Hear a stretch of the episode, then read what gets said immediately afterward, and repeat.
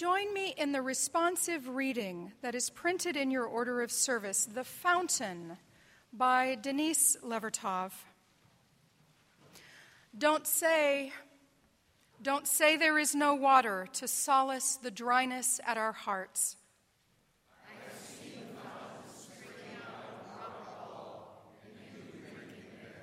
And I too, before your eyes, found footholds and climbed to drink cool water.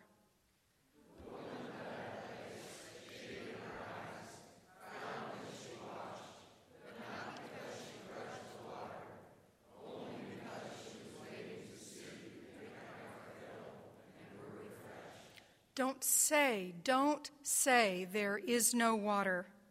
The fountain is there among its scalloped gray and green stones.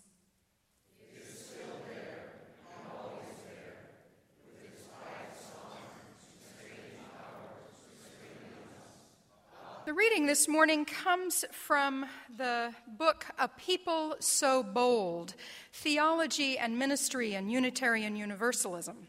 And this quote is from a chapter by the Reverend Victoria Safford.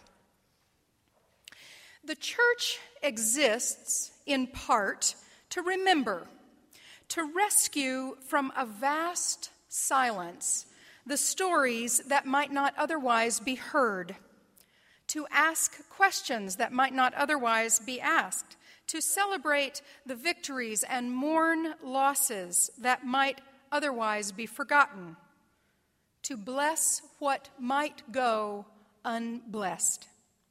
This remembering, this naming of truth, the consecration of stories forgotten, forbidden, or hidden, both terrible and beautiful, is the sacrament of the living word. Victoria then tells the story of a lynching of three African American men in Duluth in 1920.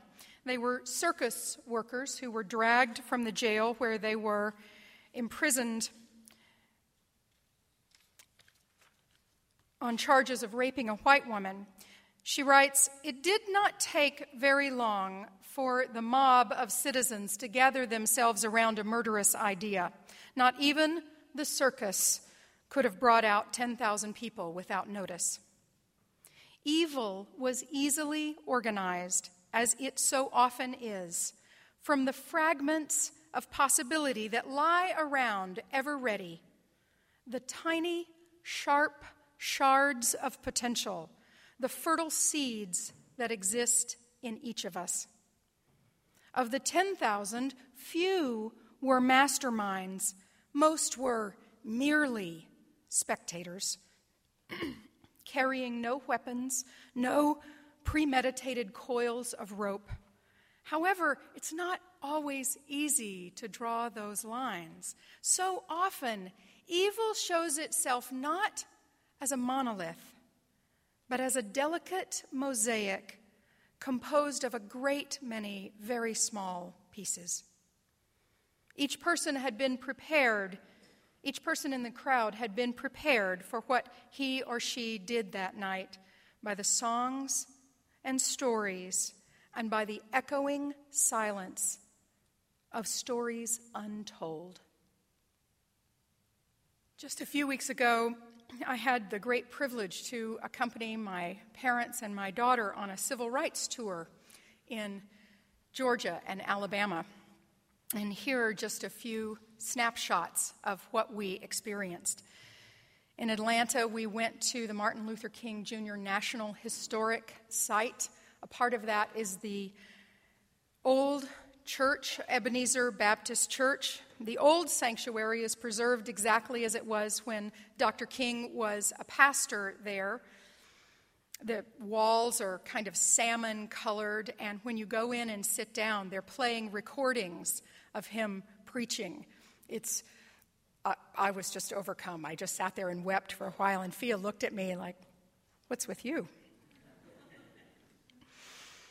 He was such an amazing pastor. There at the center, there's a, what they call the International Civil Rights Walk of Fame, and there are, oh, I don't know, 40 or 50 granite uh, markers in the ground with footprints of civil rights leaders. And, and there's everyone from uh, uh, Ralph Abernathy and Desmond Tutu and uh, Jimmy Carter and Bill Clinton. I mean, you, you look there and you go, oh, look, there they are. It's a little bit like, uh, not quite like Grauman's Chinese theater. It's a little more inspiring than that. And I have two great photos of Fia standing literally in the footsteps of Rosa Parks and of Marian Wright Edelman. In Birmingham, we visited Kelly Ingram Park, where, which was the site of many of the civil rights demonstrations, the anti segregation demonstrations. And now, all around the park, there are these statues marking moments of uh, the events in, in Birmingham. There's uh, a statue of the, the menacing police dogs. It's this large wall of bronze, and leaping out of the wall is one of these huge police dogs. So you can stand next to it and feel the size of that menacing presence.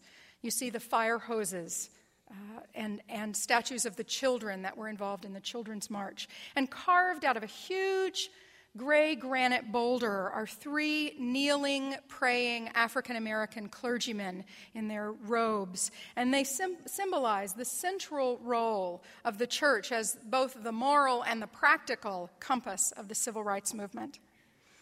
Right across the street from Kelly Ingram Park is 16th Street Baptist Church where in September of 1963, four young African American girls were murdered by a bombing, which today continues as a working church. It is not a mausoleum or a museum, it is there doing the work, the sacred work of promoting dignity and equality of preaching a word of salvation in an environment that is brutalized by addiction and economic disparity.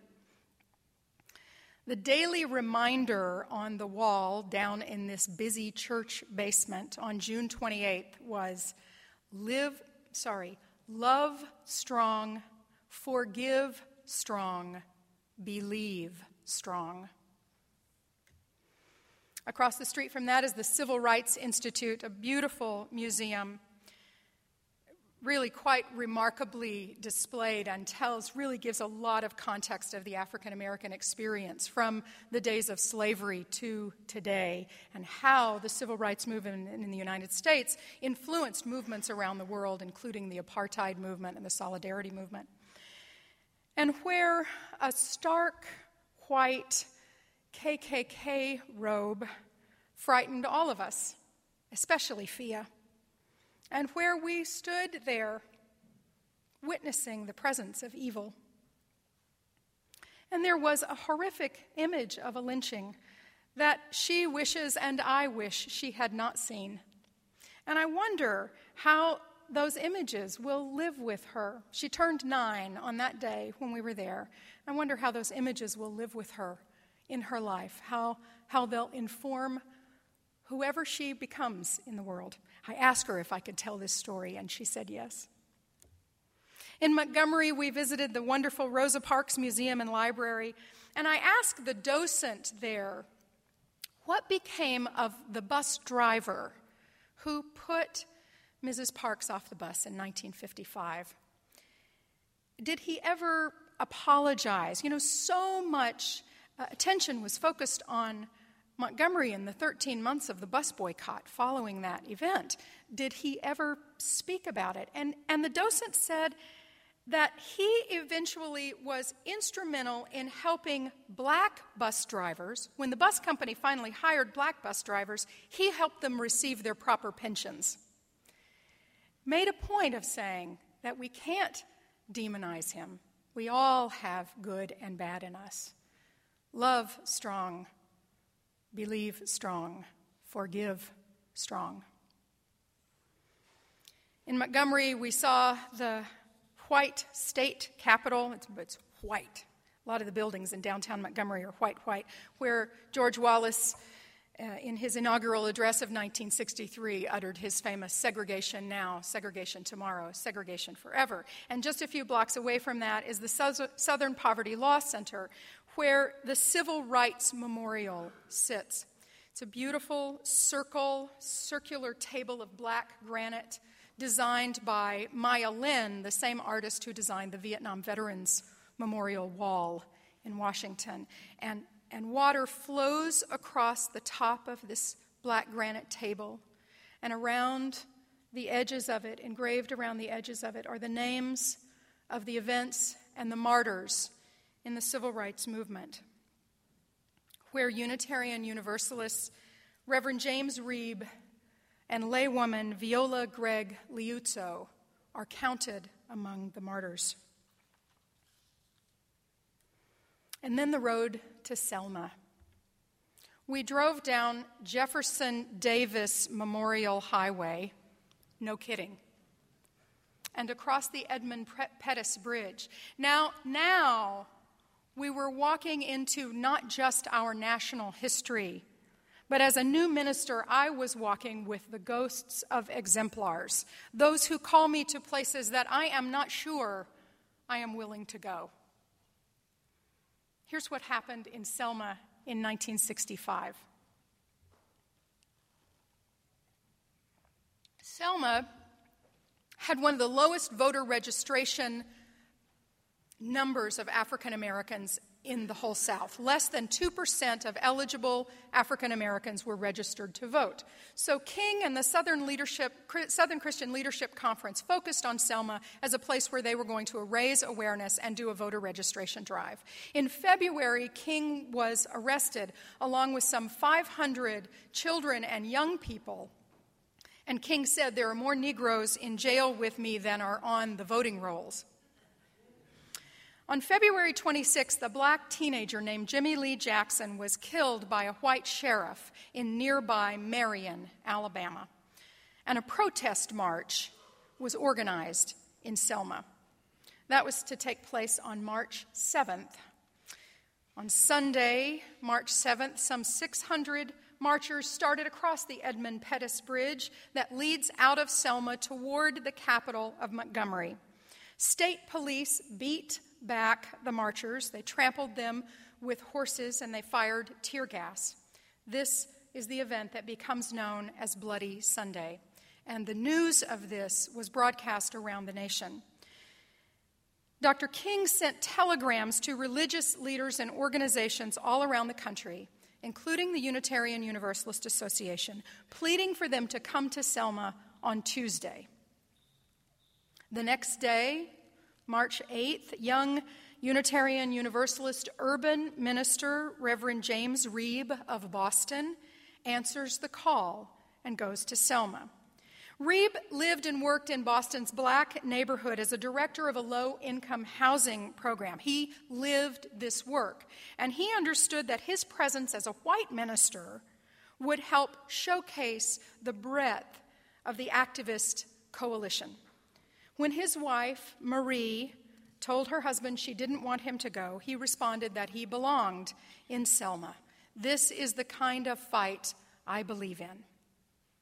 Some 450 religious leaders, including 40 UU clergy, came to Selma. On Tuesday, March the 9th, they organized this second march. they started across the bridge and it was agreed in advance that they would go partway across. They would stop just before they got to the state police, the state troopers. The crowd, led by Dr. King and these other clergy, knelt down and prayed and sang, We shall overcome, and turned around and went back. It became known as Turnaround Tuesday. Reeb was part of that group.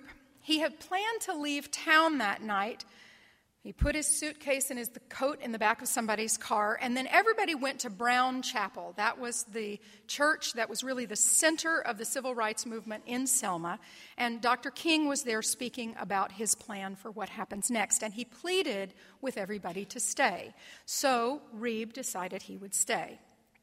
He went to dinner with two other UU clergy Reverend Orloff Miller and Clark Olsen.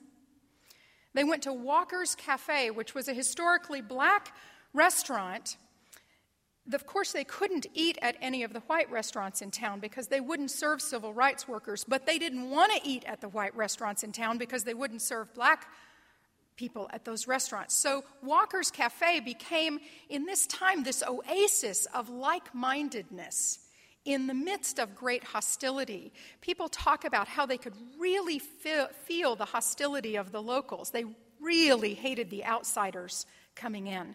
One was quoted as saying, They try to shove something down your throat and it don't go down easy if it ain't greased.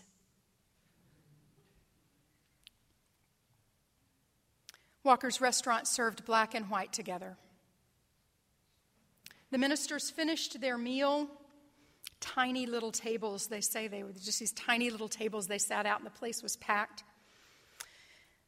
They left the restaurant to walk back to their lodgings on the black side of town, and three white men approached them, calling them names, racial epithets. And one of them swung either a club or a pipe at Reeb, smashing into his head above his left ear, fracturing his skull. He was taken to the black infirmary. The white hospital would not receive him. And a rickety ambulance headed out of town to take him to the hospital in Birmingham. The ambulance had a flat tire and pulled off the side of the road, and a carload of white men pulled up behind them and stopped. It was not safe to get out, so the ambulance turned around and rolled back into Selma on its tire rim, and they found another ambulance. The white car followed them. It was after 11 p.m. by the time they made it to Birmingham, nearly four hours after the beating. I don't know why they didn't go to Montgomery, which is closer. Maybe there weren't hospital facilities they could access. But the Black Infirmary told them they needed to go to Birmingham. By coincidence, the next day, the UUA Board of Trustees was meeting in Boston and they decided that they too must bear witness. They met in Boston, convened their meeting, adjourned from the table in Boston, and traveled en masse to Selma, where they reconvened the UUA board meeting on the Edmund Pettus Bridge. Marie Reeb was notified and she traveled to Birmingham. And when she arrived on March 11th, she agreed to have James taken off life support, and he died on March 11th in Birmingham. The country was outraged, and protests erupted in cities all over the country. On March 15th, Dr. King conducted the memorial service for James Reeb at Brown Chapel in Selma, and by that time, two thirds of the working ministers, UU ministers, came to Selma. Two thirds of ministers that were serving churches left their homes and came to Selma, along with thousands of other clergy and lay people. One of those lay people was Viola Gregg Liuzzo, a student and mother and housewife from Detroit. On March 21st, just two weeks after Bloody Sunday, President Lyndon Johnson sent the National Guard to Selma to protect the marchers, and some 3,000 of them finally made it across the Edmund Pettus Bridge on the way to Montgomery. It takes four days for a portion of that marchers to reach Montgomery. They agreed that they wouldn't all do it because it would clog the highway. But it took them four days to reach the capital. They were protected. And in Montgomery, 25,000 people descended on the capital entertainers, activists, and marchers and clergy to rally for voting rights and civil rights.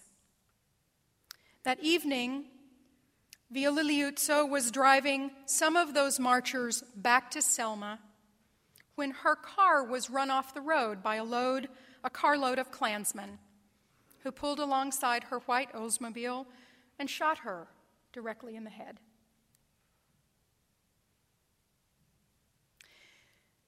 These events helped to hasten the passage of the Voting Rights Act. President Lyndon Johnson sent it to Congress in March. It finally passed both houses of Congress in July, and he signed it into law on August 6th of 1965. Our minister emeritus, Reverend John Cummings, was in Selma. He answered the call with so many of his colleagues to join the fight. And when John and I met this week, he told me that he remembered the hatred of the white segregationists and feeling the solidarity with African Americans with whom these ministers had stayed.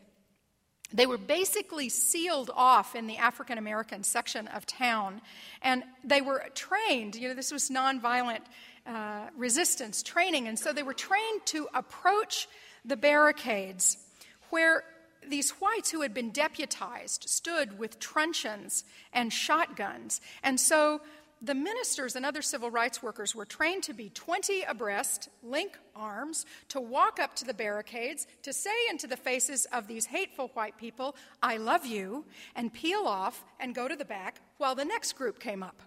And they just did it for hours. I love that story.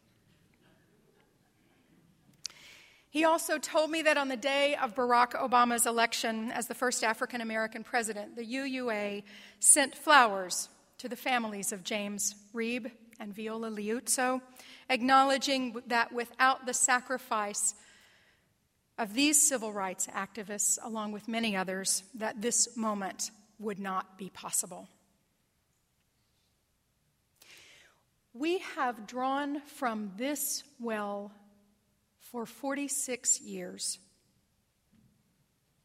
We claim it proudly, as well we should, as the time when we were called to stand on the side of love, to reach our moral core and say, This is right, and this is wrong, and will not stand, and we will stand for what is right. And now we have another opportunity to stand on the side of love and justice.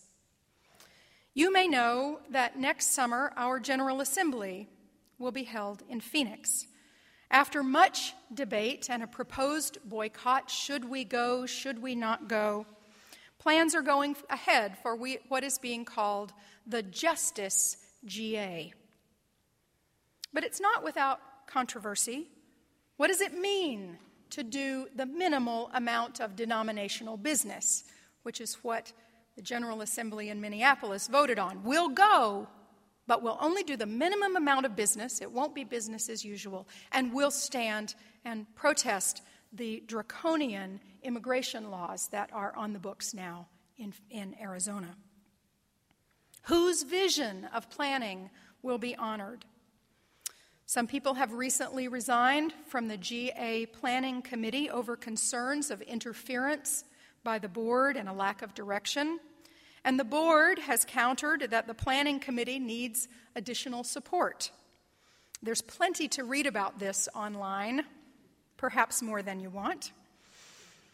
And yet, the conditions and the plight of undocumented immigrants in Arizona gets worse those silent, forbidden, and hidden stories that would be lifted up by religious community continue to pile up. I asked Reverend Cummings how, Cummins how it felt to be in the middle of it when they didn't know how it was going to turn out, and he just said he knew he needed to go, whatever would be. Dr. King said that life's most persistent and urgent question is what are you doing for others? Life's most persistent and urgent question is what are you doing for others? He said, living is a form of not being sure, not knowing what next or how. The moment you know how, he said, you begin to die a little. The not knowing how is part of the strength of moving forward. From our vantage point, looking into the well where it all happened before me, before many of us, it looks like they knew how. They didn't know how, but they did it. They put their feet there. We don't know what will happen in Phoenix yet. Heck, I don't even know what I think about the issues. We certainly know we need federal immigration reform. Do I believe that until that time, such a time as we have federal immigration reform, that states can't figure out what they need to do on their own? I don't know. I don't think they're doing it right. But I am not educated on the issue yet. And that's part of what the call is to me to educate myself on the issue. Certainly, seeing the films, this work that, that we're doing in collaboration with other congregations is important. Will I go to GA next year or will I boycott it? At the service of the living tradition, I will receive preliminary fellowship.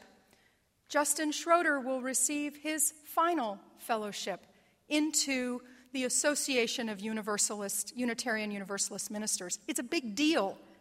What will it mean to go or not go? We're not being asked to put our lives on the line in Phoenix. We're being asked to come and witness in the hot desert. We're being asked to renew the, mo- the magnetic pole of our moral compass. Is this the kind of fight that we believe in? The mosaic of evil, those tiny, sharp shards are as often made of apathy as they are of malice. And they poison this sacred well of memory. King was quoting Unitarian minister Theodore Parker when he said that the arc of history is long, but it bends towards justice. And Barack Obama said it doesn't bend by itself. It bends because we put our hands to it and bend it toward justice. This well does not renew itself. We put our souls into it. We put the work of our hands and our feet and our mouths and the songs of our hearts into it. We have an opportunity to prepare for Phoenix, whether we go or not. We have an opportunity as a congregation, as an association, to serve as a prophetic witness, just as we did in Selma. Let us be about the task.